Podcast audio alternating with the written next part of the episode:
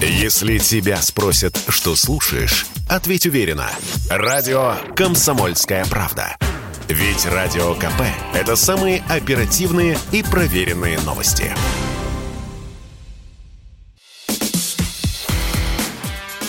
Диалоги на Радио КП. Беседуем с теми, кому есть что сказать. Всем здравствуйте! В эфире радио «Комсомольская правда». Я Сергей Мардан. А сегодня мы будем разговаривать с Русланом Кармановым, преподавателем из Гонконга и, главное, большим экспертом по Китаю. А, здрасте, Руслан. Здравствуйте. Слушайте. Ну вот, а, вы же в курсе, что у нас тут происходит? Ну, немного, да. Да, мы вот уже третью неделю живем в новой реальности. Мы думали, что мы тут в Европе, и часть Европы, а оказалось, что ни черта мы никакая не Европа.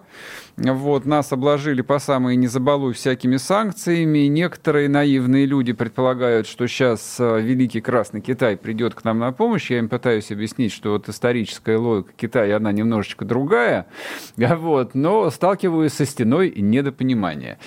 А давайте начнем вот издалека, максимально широко. Как вы думаете, возможная поддержка Китая, как, вот какие формы она может принять? Это первое. И сразу второй вопрос. А может ли так сложиться, что Китай решит, что ему лучше никакую поддержку в принципе России не оказывать в этой ситуации? По факту с формами поддержки Китая вот, в данной ситуации никаких фундаментальных изменений не произошло. Есть несколько концепций, которых, которые Китай придерживается достаточно долгое время.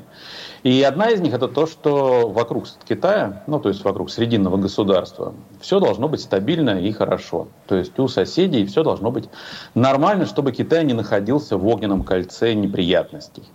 Поэтому все имеющиеся на данный момент договоренности, планы там, по совместным каким-то проектам, по новому шелковому пути, железнодорожная часть которого через нас идет, да, по там, производственным каким-то моментам, допустим, широкофюзеляжник, да, который сейчас разрабатывается, чтобы уйти от вот этой ситуации только Boeing или Airbus, mm-hmm. совместно российский-китайский, да, он же тоже вот уже в этом году запустился, ну, то есть уже тестовые полеты есть, уже прошли все это, эти все проекты идут. Вот. Но, естественно, не надо переоценивать, что Китай как-то будет особо там горой впрягаться. Китай, во-первых, исторически это никогда не делал. Страна всегда была достаточно закрытая. Да? Во-вторых, у Китая вообще опыт работы за границей, то есть в плане вот, международных отношений, он очень сложный. Китай, например, никогда не имел колоний. И вот как только натыкается на ситуации, что надо чем-то удаленно управлять, немедленно начинает пасовать, потому что таких вот прям компетенций нет. Да? Вот у англосаксонского мира, допустим, мы видим вот эту вот культуру колониальных менеджеров, да, у которых ротация жесткая, которых там пачками высылают, они быстро э, скалываются, колоний резко добывают деньги, да, вот эта вся бизнес-культура западная, когда приезжает на полгода поработать там экспат, да, там рубит косты, как они это любят говорить, немедленно там выжимает все соки, увеличивает там урожай бананов в колонии на пять процентов и с бонусом уезжает обратно к себе в Лондон. Хорошо жить. Вот этого, например, в Китае нет вообще. Ну, нет у них таких вот прослойки таких управленцев, исторически она не, не складывалась, не занимается таким. Поэтому в международной части Китай сидит тихо. Да? В самом начале это еще Мао сказал, а потом Сяопин поддержал, что мы будем, мол, сидеть тихонечко, пока у нас не будет силы, чтобы выйти. Но сейчас потихоньку начинает, конечно, выходить на международную арену, не только нейтралитетом и прочим, но вписываться ни за кого. Вот прям в прямом смысле слова. Да? Uh-huh, а, uh-huh. Там за вас будем то-то. Нет, он не будет. Он будет четко пресекать агрессивные, с его точки зрения, а действия, направленные против партнера, против России. Ну, то есть у Китая очевидным образом есть своя стратегия, соответственно, вот как бы свой собственный профит, и они ему железобетонно следуют. Просто, ну вот, ну, я не знаю, там, насколько вы плотно следите за российской медиаповесткой, но я говорю, что Китай вообще никто не знает и не понимает это вообще. Это вот меня поражает до глубины души, до какой степени Китаем никто не интересовался по-настоящему. То есть вот мозгами, будущим, видением перспективы вся наша элита в самом широком смысле находилась в Европе. И вот сейчас им всем показали вот этот самый факт, и они, значит, ну, не знаю, там... Не, никто не кинулся, значит, брать китайцев, чтобы хотя бы там иероглифы там какие-то различать. Вот, все там по-прежнему пребывают в мире иллюзий. Ну, вот смотрите, я думаю, что сейчас мы тут в России... чем начнем, вероятно, заниматься? Ну, решать какие-то прикладные проблемы. Ну, вот, например, это то, что я у вас, как у человека, там, работающего в ай ти, хотел первым делом спросить. Мы заблокировали благополучный Instagram, мы заблокировали этот чертов фашистский Facebook и потихонечку начинаем морально готовиться к блокировке Гугла. Ну, вроде бы как Ютуба, но, скорее всего, это, в общем, часть большой блокировки Гугла. Китай эту историю прошел и, в общем, как бы неплохо себя чувствует. Научите, пожалуйста, вот э, нас, ваших соотечественников, как войти в этот новый прекрасный мир без Гугла и без Ютуба? Что нужно сделать? Ну, для этого необходимо создать собственную инфраструктуру подобных сервисов, которые у нас во многом, честно скажем, находятся в очень плохом состоянии. Дело все в чем. У нас давнишняя была тема импортозамещения, да, но оно, в общем-то, многократно, скажем так, буксовало. И в айтишной части оно в большем плане стало не импортозамещением, а замещением продукции американской фирмы А на продукцию американской фирмы Б. В результате чего у нас нет таких аналогов сервисов, потому что они просто не появились. Да, есть, допустим, Рутюб, который вроде как должен быть нашим Ютубом. Но пользоваться им я вообще не понимаю, как можно. Там какие-то безумные совершенно по... крохотный функционал, да, безумно долго все работает. И, в общем, он и извне России еле живой. Я его из Гонконга не могу открыть, у меня страница, я завел там страницу, mm-hmm. а я, я не могу ее прогрузить, чтобы у нее аватарку сменить. То есть у меня, вот оно работает с такой скоростью сейчас. Это делает сервис совершенно бессмысленным. А, кроме этого, так Китай уходил вообще от гугловых сервисов. В приказном порядке запрещал пользоваться любыми заграничными, например, почтовыми службами. А, настолько, что даже Сноуден а, упоминал, что у АНБ прям четко от этого была боль, потому что они говорили, блин, ну все нормальные чиновники в нормальных странах, типа Германия, они сидят в гугловой почте. Ее хоть и мы их спокойно можно. Читаем, да. да. Китайцы говорят, ну как нехорошо выходит, то есть ну это сложно, там работать надо, головой думать, а тут невозможно открыть и почитать. Ну вот, таких вещей множество. И сейчас просто эти узкие места начинают э, выползать. И кроме того, э, у нас же куча э, коррупционных э, изначально айтишных связей с Украиной, потому что там очень дешевый ай ти-персонал. В результате куча проектов, которые российские вроде патриотические, на которые потрачено условных сто миллионов, они выглядят как? На бумаге это стоит сто миллионов, на деле нанимается фирма украинская, которая за тридцать может сделать, а mm-hmm. разница пилится. И в результате у нас получается, что там то на таком госсайте, там лозунги валятся, то на таком. А все почему? Ну, потому что на аутсорс все отдается. Все потому что бизнес... хохлами, хохлами все это написано, да. на самом деле. Да, то есть там нет каких-то крутых взломов, там просто это администрируют хохлы. То есть ага. вот я сталкиваюсь сейчас, что есть там крупная, допустим, машиностроительная компания, Uh, у нее uh, сервера основные, где учетная запись пользователей, в Харькове были. Почему? Дешевле. Ну, то есть они какие-то там пятьсот баксов сэкономили, mm-hmm. и сейчас у них все просто, их выключили. Они в спешке там инфраструктуру восстанавливают, и что делать не понимают. И такого множества. То есть это же тоже надо было учитывать, такие геополитические риски, что если вы берете самых дешевых исполнителей, которые буквально за полкопейки перебегут куда угодно, и идеологически вас ненавидящих, ну, оно вот так вот и будет. Слушайте, а вот как вы думаете, ну, это хорошо, там были не готовы к тому, что арестуют золотовалютные резервы, что введут масштабные санкции Штаты и Европа. Но вот восемь лет по какой причине людям не хватило для понимания, что от Украины, ну, от современной, ну, по, по любасу нужно было держаться максимально далеко. Вот, ну, просто вот из чувства самосохранения, там, не создавая геморроев. Деньги, деньги, то есть все это коррупционные моменты. Куча госконтор, айтишных сервисов мыли деньги прямо на этом хронически. На Украине огромный пласт криминального ай ти. То есть если вы возьмете э, украинских айтишников по миру, это э, вывод денег. Да, через криптовалюты, mm-hmm. через все прочее, вывод денег, например. То есть вот, э, да, есть там на Ютубе блогеры, они сидят, да, и, и молодежи, например, рекламируют всякие э, ставки на спорт. Куда ввел там тысячу рублей, а мы тебе потом подсказочки сделаем, на что ставить, и ты быстро-быстро заработаешь. Uh-huh, uh-huh. Вот. Это миллиардные доходы. Как моются? Моются все через Украину. Да? То есть даже здесь в Гонконге конторы, которые сидят украинские, как только финтех, это вот классика. Это есть э, Махмуд, владеющий э, тотализаторами в России, и он выводит через э, украинские ай ти-сервисы в Гонконг э, деньги. Вот это прям классика жанра. Да? Yeah. То есть надо было с самого начала от этого сторониться. Yeah. Это совершенно верно. Надо было четко сказать, сказать, что, ребята, ну, вы обалдели совсем, ну, вот из-за этого крохоборства вот, украсть, вот, дают, да, менеджеру, там, тысячу долларов, чтобы дизайн сайта нарисовать. Нет, он обязательно найдет, там, хохла за шестьсот баксов, чтобы четыреста долларов украсть. Вот до такого же доходило, притом в крупных конторах. И сейчас все это вылезает боком. Ну, я тоже лет пятнадцать назад начинал с того, что покупал хохляцкий дешевый трафик, а потом перепродавал его в России за огромные баблищи и зарабатывал деньги для акционеров. Но это, правда, было давно еще. Давно. Так, сейчас мы уйдем, да, сейчас мы уйдем на короткий перерыв. После новостей вернемся. Руслан, Карм... Руслан Карманов с нами в студии, преподаватель из Гонконга, эксперт по Китаю. Вам будет интересно, я вас уверяю, поэтому не уходите, услышите много того, чем можно будет воспользоваться прямо сегодня, а ну уж ближайшие месяцы точно. Если тебя спросят, что слушаешь, ответь уверенно. Радио «Комсомольская правда». Ведь Радио КП – это самая топовая информация о потребительском рынке, инвестициях и экономических трендах.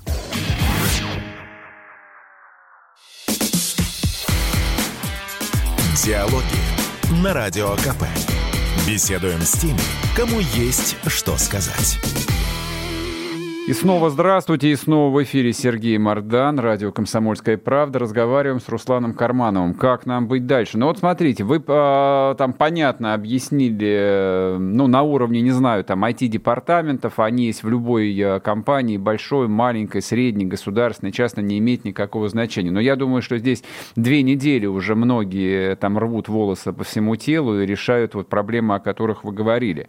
Но я-то э, задавал вопрос именно с точки зрения рядового обывателя. Ну вот смотрите, как я поступаю? Я там гуманитарий. Мой, ну, условно-технический опыт где-то около нуля, вот так вот. Но я понимаю, что в любой момент могут дернуть стоп-кран, неважно откуда, там, из Калифорнии или из Москвы, и я останусь с кирпичом в руке. С мобильным телефоном. Вот у меня Android. А при этом я понимаю, что существует огромный мир, там, в котором миллиард пользователей, которые без этого андроида, в общем, легко обходятся. Научите, пожалуйста, Руслан, вот что применимо в России? Именно из китайского опыта, если брать. Конечно, вот, да, да, конечно, да. да. А, здесь какая ситуация? Здесь, на самом деле, от э, того самого андроида отходить начали только сейчас. То есть, э, вот эта вся тема с замещением на уровне мобильных операционок. Да, до этого Китай выкручивался по-всякому, но э, по части именно мобильных операционок, да, тот же самый Android, но с вычищенными Google-сервисами. Все ага. Google-сервисы удалены полностью.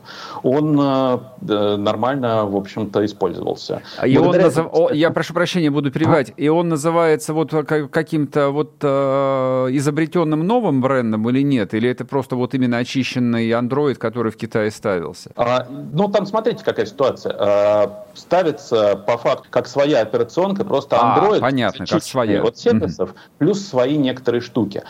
Несмотря на то, что Android, например, позиционируется как открытая операционная система, от этой открытости толку-то не очень много, потому что кто туда имеет право добавлять что-то, это, в общем, все проходит через фильтр того самого Гугла. Тема-то простая. Если у тебя есть там продукт программный, в котором, допустим, сто миллионов строк кода, то, то он, конечно, может быть открытым. Но, во-первых, все изменения в нем вычитывать тогда надо. Надо тогда все об- обновления отслеживать. Уж не принесли они ли что-то нехорошее. Mm-hmm. И, соответственно, постоянно вычищать этот код. То есть надо посадить араву людей, компетентных людей, и сделать их ответственным за свои действия. Вот это огромная проблема. И поэтому во многих случаях проще написать свое, вот, чем китайцы озаботились. При этом уже имея свои, например, сетевые операционные системы на сетевых устройствах, да, которые, то есть у них вопрос с инфраструктурными задачами тоже решен. То есть Китай вначале им заместился по узким местам. Mm-hmm. Например, в промышленной части для всяких контроллеров, для вот турникетов в метро, там есть маленькая старая операционка майкрософтовская, WinCE. На ней первые мобильники были, смартфоны лет пятнадцать назад, когда еще со стилусом. Вот. Они купили Купили ее целиком, вычистили код, и теперь это китайское. Mm-hmm, То есть они mm-hmm. вот так, например, поступили, да, чтобы не писать совсем с нуля, потому что под нее уже там софт написанный всякий. Вот они так используют. То есть этот вопрос в Китае решался в несколько приемов, не глобально, кнопкой вырубили, а вот в несколько приемов, и сейчас ситуация относительно хорошая. Да? Допустим, в куче китайских госучреждений работает до сих пор старенькая Windows икс пи. Но как? Она завязана на китайский сервер обновлений. То есть к ней не может прийти апдейт от Microsoft, который что-то там разломает. Вообще mm-hmm. ничего не может прийти. Она кормится с китайского сервака. Поэтому она вроде как э, американская операционка, но они ничего не могут ей сделать, они не могут навредить централизованно условным там китайским жэкам, где эта винда старая икс пи стоит, до сих пор эксплуатируется. Ей там двадцать один год уже. Вот. Такие вот решения есть. Ну, естественно, всякие облачные сервисы. То есть то, что сразу же сказали, ни в какие облака Amazon мы не пойдем, никакие mm-hmm. офисные там, облака Microsoft, типа Office триста шестьдесят пять, в принципе, мы использовать не будем. И это жестко запретили. Потому что в Китае же как? Очень просто это регулируется. Сразу запрещается, и все, говорится, э, ищите, разрабатывайте альтернативы. Это иногда, кстати, ведет к очень интересным последствиям. Допустим, в Китае есть вэ пэ эс, офисный пакет свой, ну, вот типа офиса. Вот. Он бесплатен для всех китайских пользователей. Государство спонсирует его разработку. Вот. И поэтому там проблемы, как заменить Microsoft Office, там, активации и прочее, китайцы вообще не знают, потому что там вот этот, грубо говоря, есть такой же Word, такой же Excel, такой же Outlook и прочее. Вот такая вот э, ситуация. То есть импортозамещение — большая история, и Китай неоднородно к ней подошел, но добился, конечно же, больших успехов, потому что вы же видите, что сейчас Китаю вот так хвост прищемить непонятно как. Штаты ему не могут ничего выключить кнопкой. Вот. Это хорошо. В отличие от... А вот скажите, пожалуйста, как айтишник, айтишнику, вот в такой ситуации, в которой Россия оказалась, и которая, видимо, будет только обостряться, вот вы бы снесли бы со своего телефона Android сейчас или нет? Ну, под... у меня... Могу сказать, у меня Xiaomi такой простенький достаточно, но у меня главное, чтобы фотографировал хорошо, потому что я тут, когда по всяким горам хожу, панорамные фотки делаю, угу. вот. Как это называется, хайкинг, модным словом, брожение по местности, по горам. Вот. У меня на нем Android, ну то есть это самая Xiaomi-шная операционка на базе Android.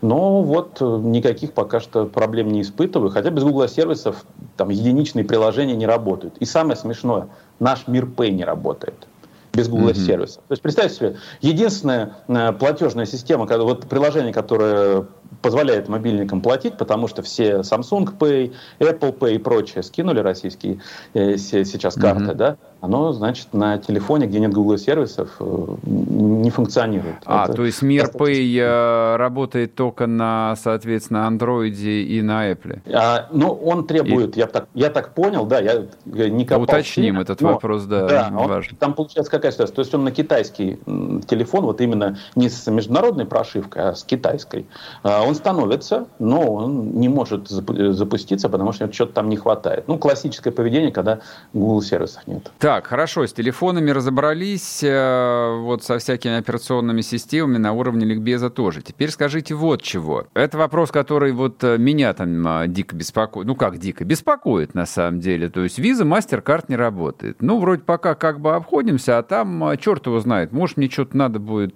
купить. Как платить? А вот на На китайскую платежную систему имеет смысл заводить карту или нет? В России, да, в России, в России.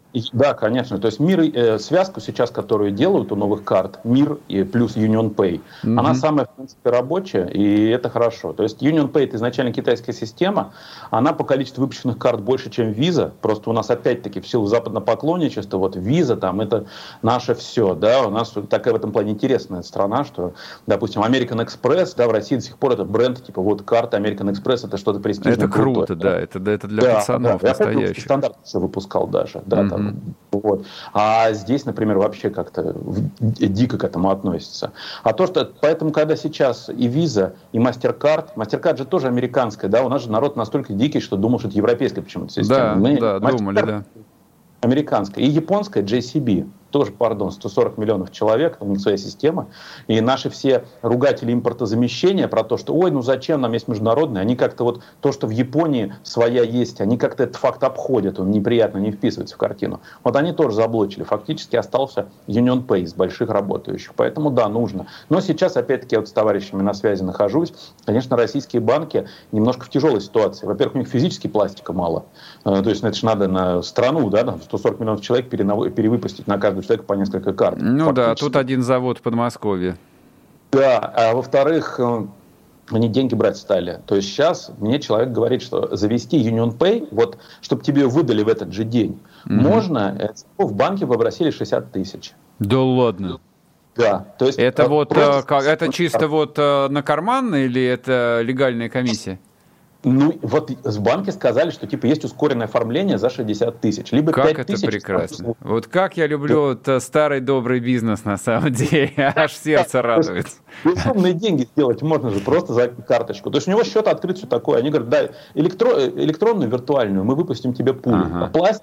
Ну, пластик в дефиците, но есть очередь, но есть быстрая очередь. Ну, вот понятно, так. Для тех, кому не терпится. Но это как для тех, кто торопился здесь привиться от ковида всякой блатной вакцины, которая потом, как выяснилось, нифига не работает, а потом выяснилось, что и ковида на самом деле тоже никакого нет. Мы, кстати, победили его официально сегодня, а в Гонконге, я так понимаю, еще нет, пока боретесь. А у нас наоборот, только вверх. Да, сейчас закрываются. Понятно. Руслан, сейчас прервемся тоже на короткие новости. Руслан Карманов с нами, не уходите. Скоро продолжим. Если тебя спросят, что слушаешь, ответь уверенно. Радио «Комсомольская правда». Ведь Радио КП – это истории и сюжеты о людях, которые обсуждает весь мир.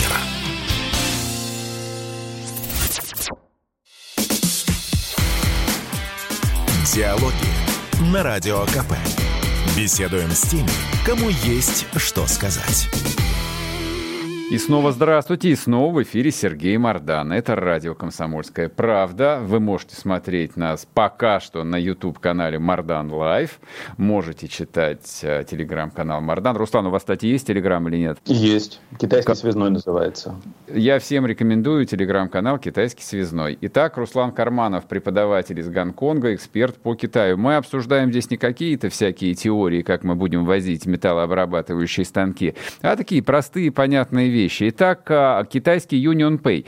Объясните вот слушателям, как это работает. Ну, хорошо, предположим, вот есть у меня счет там в русском банке, который имитирует в том числе UnionPay. Соответственно, вот он через эту платежную там систему китайскую делает конвертацию, я правильно понимаю? И через UnionPay можно, ну, типа, вот обходить эти самые санкции Visa и MasterCard. Да, терминалы При... в основном по миру принимают, которые принимают Visa и MasterCard, они UnionPay делают, и банкоматы. То есть mm-hmm. это просто, ну, параллельная процессинговая система, нужно лишь ее поддержку добавить. Добавить. Ну, в некоторых э, есть случаи, когда э, это вшито прямо в чип, и тогда терминалы надо заменять. Это такое имеет место быть. Но по факту в некоторых современных всем терминалах это все программно делается. То есть э, современный терминал, если посмотреть по приему платежей, он поддерживает уйму всяких этих там Apple Pay, там Huawei Pay, mm-hmm. Google Pay, их одних только десяток, по-моему, разных, плюс кучу карт. И UnionPay в том числе. А по теме конвертации, ага. да, там вопрос. Потому что, конечно же, э, где и как они конвертировать будут, будут. Visa и MasterCard, они системы старые, они конвертят с отсрочкой, с отсрочкой. Поэтому такое бывает, когда вы что-нибудь в зарубежном магазине купили, к вам потом приходит корректировочная смс-ка из серии «Мы там досписали с вас столько рублей на следующий mm-hmm. день». Или там наоборот курс изменился. А UnionPay считает сразу же. Поэтому там некоторые тонкости в применении будут. И, естественно, конверсия с долларом, да, в этом проблемы и есть. Поэтому вот вообще, когда вы сейчас видите любые новости из серии, там, Китай перестал что-то продавать России, перестал возить, э, обычно все упирается во что? Был в договор в американских долларах. Угу. Все, они говорят, ребят, мы не вас блокируем, мы просто от вас эти бак, баксы не сможем принять. А, ну и потому все. Что они не хотят как бы там попадать под санкции на ровном Нет, месте. Нет, просто американский банк платеж не проведет. То есть, а, представьте, вот оно, что. Закупаем из Китая, там, условно, там, какой-нибудь московский торговый центр закупает штаны, чтобы выдать их за итальянские. Штаны шьют где-нибудь в Шэньчжэне. Они как продаются? Они едут до Гонконга, да, и контейнером летят по морю, например. Ну, или там железно дорога, если побыстрее надо, тогда через какой-нибудь город Иу. Но по факту это выглядит как договор э, московской конторы с гонконгской. Э, он в долларах США. И поэтому на счет все поступает сюда, в Гонконг, долларами США. А они потом, гонконгская фирма, платят китайскому производителю, уже конвертируя из Гонконга на материк в юанях. Так вот, сейчас эта гонконгская фирма разводит руками и говорит, меня никто, банк ни один, не протащит входящий платеж из России в баксах. Все. Вот в этом вся проблема. То есть здесь же куча народу, который находится в Гонконге, это просто посредники, которые закупают на материковом Китае всякое, чтобы не платить денежку. Ну, плюс, чтобы какие-нибудь денежки откатить. Да? Mm-hmm. Поэтому вот эти всякие э, микроскандалы из серии «Выступил чиновник там, Росавиации, сказал, Китай э, там, отказался нам продавать запчасти для самолетов». Ну, милый друг, ты же их э, покупал через гонконгскую прокладку, чтобы двадцать процентов к рукам прилипало, чтобы квартиру в Черногории купить. Какой Китай забанил? Китай говорит, да вот официально покупай, только налоги платить придется. Mm-hmm. А все хотят через Гонконг, потому что ноль процентов налог-то, да, с, да, с прибыли. Вот, поэтому такая петрушка. И это сейчас массово, потому что схема валится. Просто здесь сидит условно эйч эс би си или Citibank, и они говорят, мы из России входящий платеж не обрабатываем. Mm-hmm. Все. Ваш договор перезаключайте, как хотите, делайте, но мы не сможем из России платеж принять. Слушайте, а правильно я понимаю, что по большому счету вот для импортных операций, ну, которыми тут тысячи компаний в России занимаются, просто нужно забыть про то, что существуют доллары и евро, вот, и осваивать конвертацию просто рублей в юани. Да, напрямую в валютах. Как мы сейчас с Индией начали. Тут же э, очень важная штука была позавчера. Индусы даже сказали, что давайте мы не просто рубль-рупия торговать, давайте мы привяжемся к корзине валют с юанем.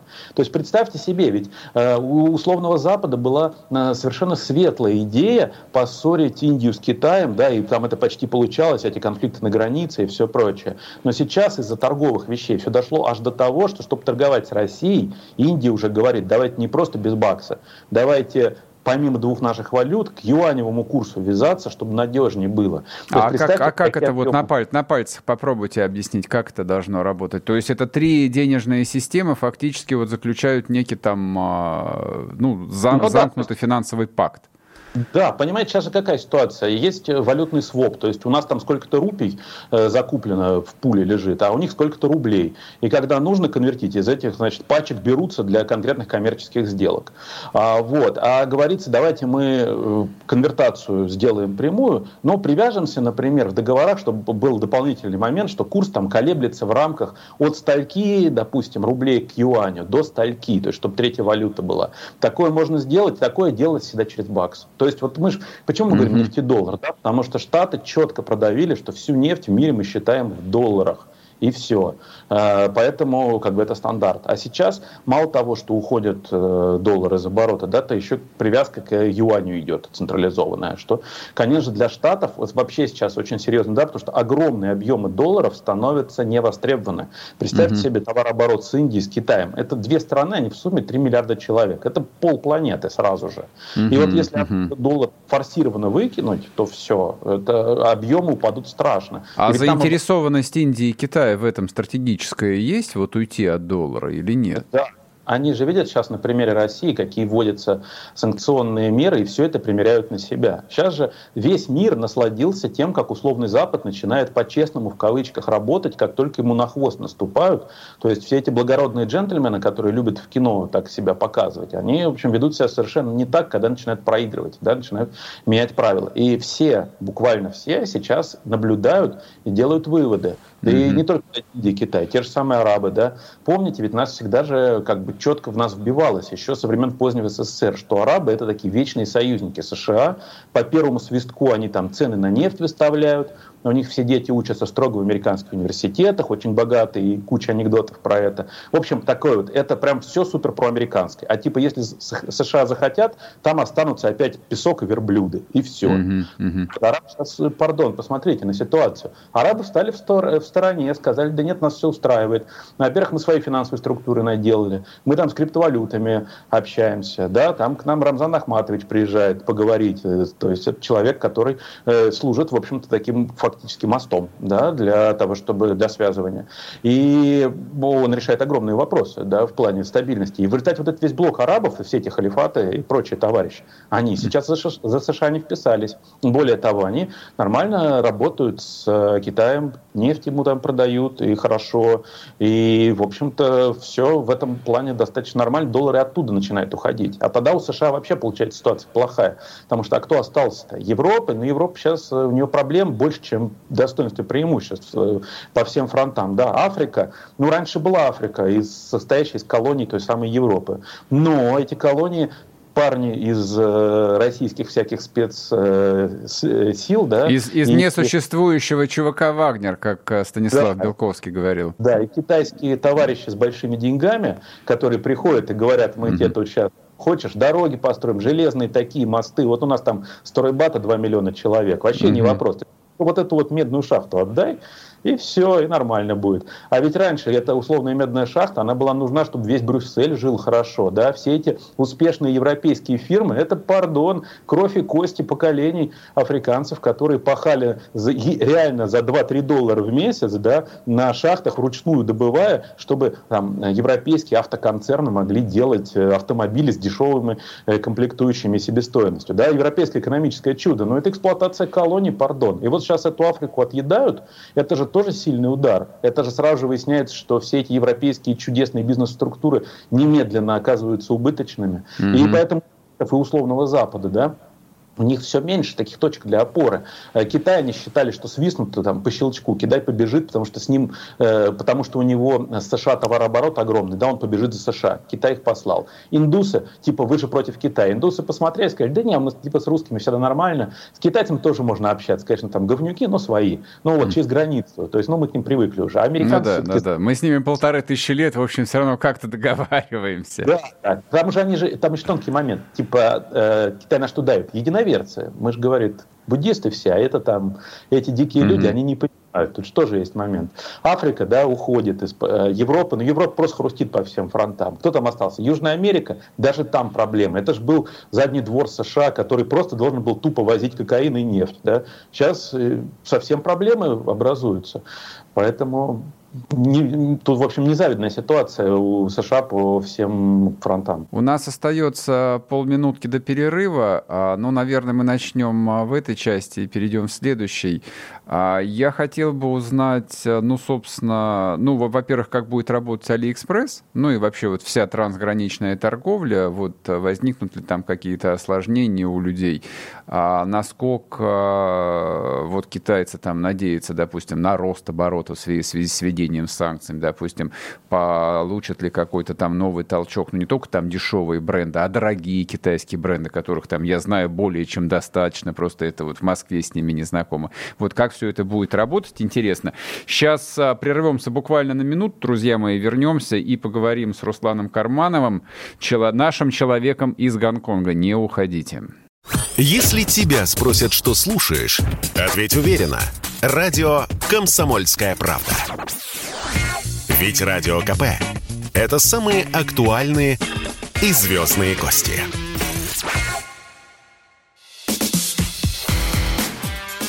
Диалоги на Радио КП. Беседуем с теми, кому есть что сказать.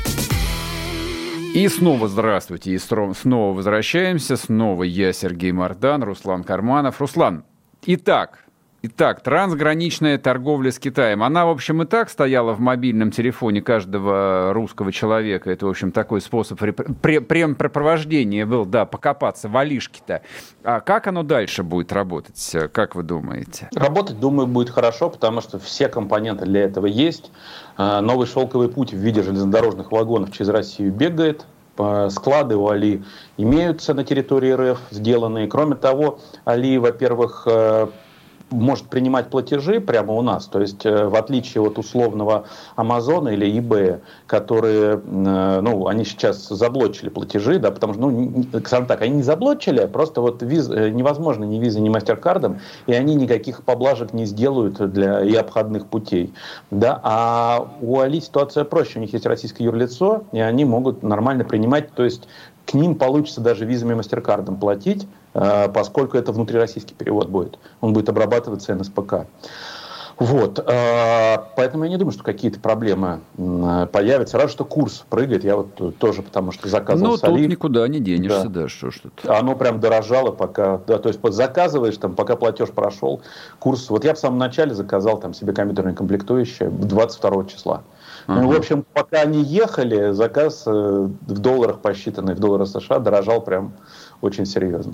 Они его пересчитали вам? Вы доплачивали или нет? Не-не-не. Я как раз успел прям перед этим. А-а-а. То есть вот платеж прошел, и на следующий день уже отправленная корзина, то есть там цена корзины есть, она дорожала каждый день.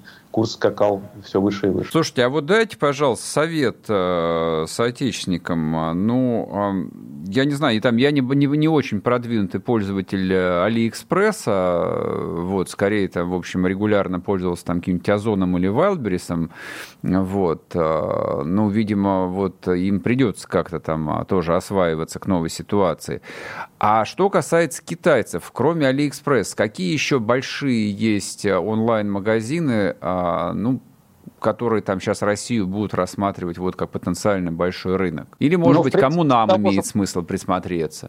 Али – это самая международная такая стандартная площадка, правильная, которая заточена именно под эту задачу. Есть внутрикитайские, типа Таобао, Тимола, mm-hmm. но там, да, там проблем не, потому что реально там и интерфейс будет, да, чисто под китайцев, mm-hmm. и все будет заточено, и под перевозку именно по Китаю. Да, вот когда я на Хайнане жил, например, там было прикольно Таобао покупать, потому что там практически везде бесплатная доставка любых объемов. То есть ты на Таобао берешь там, ну вот какую-нибудь ерунду за два юаня, натурально mm-hmm. за два юаня. Тебе привозят бесплатно, потому что внутрикитайская доставка типа в регионы идет бесплатно. На Китае все время была мегапрограмма, чтобы не плодить э, всякие бессмысленные магазины. Э, такие вот, как помните, у нас была все время такая фаза развития российского розничного рынка, когда всякие МВидео, техносилы прям в любой деревне их старались бахать. Был и куча дел, народа. Да. И складские запасы, чтобы вот всем показать. И вот Китай на это посмотрел, сказал, что у нас же будет тогда арава э, вот этих продавцов-консультантов, да, куча ресурсов будет потрачена, потом их некуда девать будет. И поэтому сразу сказали, давайте сразу через электронные магазины решать. А mm-hmm. ключевое, что доставка. Поэтому они буквально до любой деревни, да, китайцы тащили, вот буквально лет пятнадцать назад эта тема э, бушевала, они тащили хорошую бетонную дорогу, плюс оптику, и туда доставка бесплатная. И поэтому в любой китайской деревне, да, бабушка на мобильнике выбрала рисоварку, ей привезли. И они благодаря этому от огромных вот этих розничных сетей гипертрофированных ушли, то есть вовремя поняв, что эта модель в будущем будет нерабочей. Поэтому у них попроще. Да. Ага. Слушайте, вот, коли вы вспомнили там тот же самый МВидео, думаю, мне простят мой, там, наш рекламный отдел, что я их тут который раз упоминаю в эфире. Я знаю, что есть проблемы у российских розничных электронных сетей, потому что у них в ассортименте там огромное количество было европейского и американского товара, и, в общем, теперь трындец, они там не понимают, как его покупать. Вообще не покупают, не понимают. А я так понимаю, что с, с китайской электроникой они, в общем, не умеют, в принципе, и работать. Опыта никакого нет. А скажите, пожалуйста, вот уровень развития современной китайской бытовой техники и электроники, то есть с компьютерами мы знакомы, с телефонами нет вопросов, все работает как часы.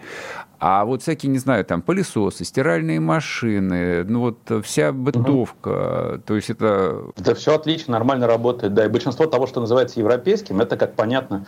Все равно делается в Китае. Ну, конечно, да, то есть неотличимо совершенно. Всякие телевизоры и прочие локальные марки замечательно идут. Кроме того, вот эти все большие сети, они сейчас, опять-таки, через Гонконг прибегают закупаться, потому что, ну, основной поставщик, да, это китайская продукция, закупленная через Гонконг, вот в российскую большую розницу. Что компьютерные комплектующие, что бытовая техника. А именно китайские марки, вот такие раскрученные, типа Haier, например, да, они, например. Да, уже выходят, они выходят на рынок России, но я в Китае, когда жил, опять-таки, на островной части, да, там прямо квартиры, когда приходишь, которые под сдачу, они прям комплектами этой техники. Упакованы Haier.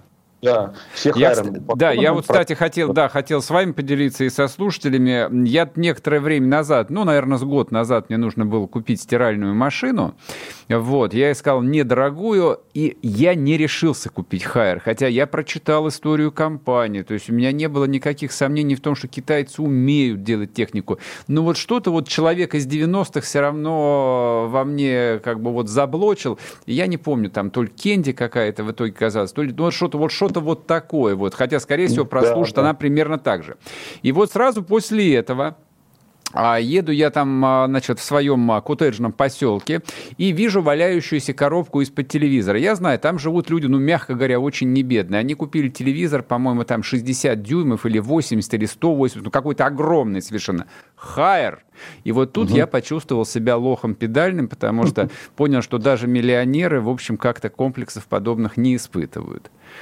Да, то есть это... китайская техника – это наше будущее, но это прекрасное будущее. Ну, нормально, да. Я думаю, у нас будет много собираться. То есть, скорее всего, сборку просто перетащат тоже к нам, каких-нибудь таких бытовых штук. И совершенно нормально это будет делать. Корейцы пожалеют о том, что они сделали? Как думаете? А, ну да. Но они же тоже присоединили да. к санкциям тут. Ну, естественно, естественно, да. Они же потеряют рынок сбыта, потом заново его завоевывать трудно. Поэтому вообще вот сейчас это присоединение к санкциям, оно везде такое... мягко, вежливо выражаясь, такое половинчатое, что мы можем за ближайшие пару недель увидеть кучу обратных движений, да, как там mm-hmm. сейчас уже Макдональдс и все прочее.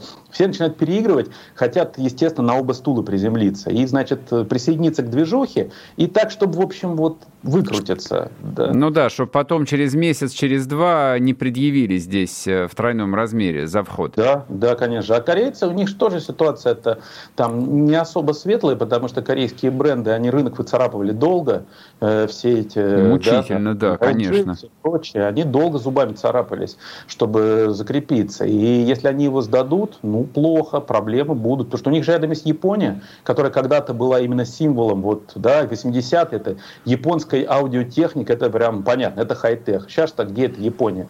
Где вы видели там термин, что вот ноутбук японский, это значит там хорошо, или там, что мобильник японский, то Япония с передовых позиций ушла и кучу-кучу доходов потеряла. И Корея на них смотрит и тоже не собирается mm-hmm. э, э, в сторону. Поэтому я бы предполагал следующее, что китайцы агрессивно полезут занимать э, выбитые ниши, но те же самые корейцы прямо очень быстро переиграют. Быстро включат заднюю. Да, да, быстро включат заднюю. Да, и в этой связи, вот, коль мы этой темы коснулись, корейцы, китайцы, я еще хотел, э, да, хотя не моя тема, чтобы э, про китайские автомобили, ну и, скажем, вот про возможную конкуренцию китайцев-корейцев вы тут прояснили ситуацию. Я с автомобилями не очень. Я, кстати, не автовладелец. Ну, вы же пользователь все равно так или иначе. Ну, пользователь, я пользователь такси. Да, ну, я понимаю, я понимаю.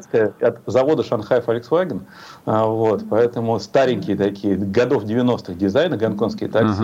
А так народ, вот, ну, бид, да, берут бид в основном, черри, насколько я смотрю. Кто с электромобилями, тоже бидовские смотрят. А вот скажите, и... кстати, а по поводу китайского среднего класса, то есть который большой и реально очень небедный, они предпочитают свои китайские марки или все же европейские? Как это происходит? Европейские, европейские. То есть а потому что они лучше. Класс... Прямо, ну, он, китайский средний класс очень похож на нас, двадцатилетних. А, то, понятно. Угу. Поэтому да, то есть там бэ эм вэ... Audi четыре эль я видел только в Китае. То есть это надо быть просто исключительно китайским бизнесменом, чтобы догадаться сделать лимузин из самой маленькой версии. То есть это такие интересные варианты, да, или какие-нибудь там редкие Мерседесы четырехсотой серии. Но вот это все здесь есть. Немецкие, немецкая машина равно хорошо. Здесь же очень четко по брендам это все сделано. Да, например, костюмы. Вот Хьюго Босс. Mm-hmm. Хьюго Босс сказали, пришла эта организация борцы за права человека, и ему сказали, что вот у тебя хлопок используется из Китая, а его же все же знают, что хлопок плетут только уйгуры, только прикованные кандалами, больше mm-hmm. хлопка никакого mm-hmm. нет. Давай откажись от рынка Китая. Да? Их отдел Хьюго Босса в Китае просто сказал, что мы, значит, даем девяносто два процента прибыли компании, потому что любой китаец, который поднялся, понимает, что первым делом, если ты бизнес-человек, должен пойти и купить настоящий костюм от Хьюго Босса. Поэтому, парни, если мы сейчас пискнем что-нибудь про уйгуров, нас то нам конец. Выпустят. Да, за три дня. И мы пойдем побираться, потому что, вы знаете, скажем честно, э, там всякие турецкие парни, там греческие, они гораздо беднее, они не обеспечат нам никакого роста продаж. Поэтому давайте мы как-то выкрутимся. И все, Хьюго Босс сказал, что нам пофигу, из чего хлопок делают, хоть из слез чистых, мы останемся. Руслан, спасибо вам огромное, очень интересная беседа. Руслан Карманов был с нами, преподаватель из Гонконга, эксперт по Китаю. Ну, в общем, что нахваливать, вы сами все послушали и посмотрели, и сделали выводы. Я надеюсь, Надеюсь, что мы услышимся еще в ближайшем времени. Все, пока. Спасибо. Всего хорошего. Диалоги на Радио КП. Беседуем с теми, кому есть что сказать.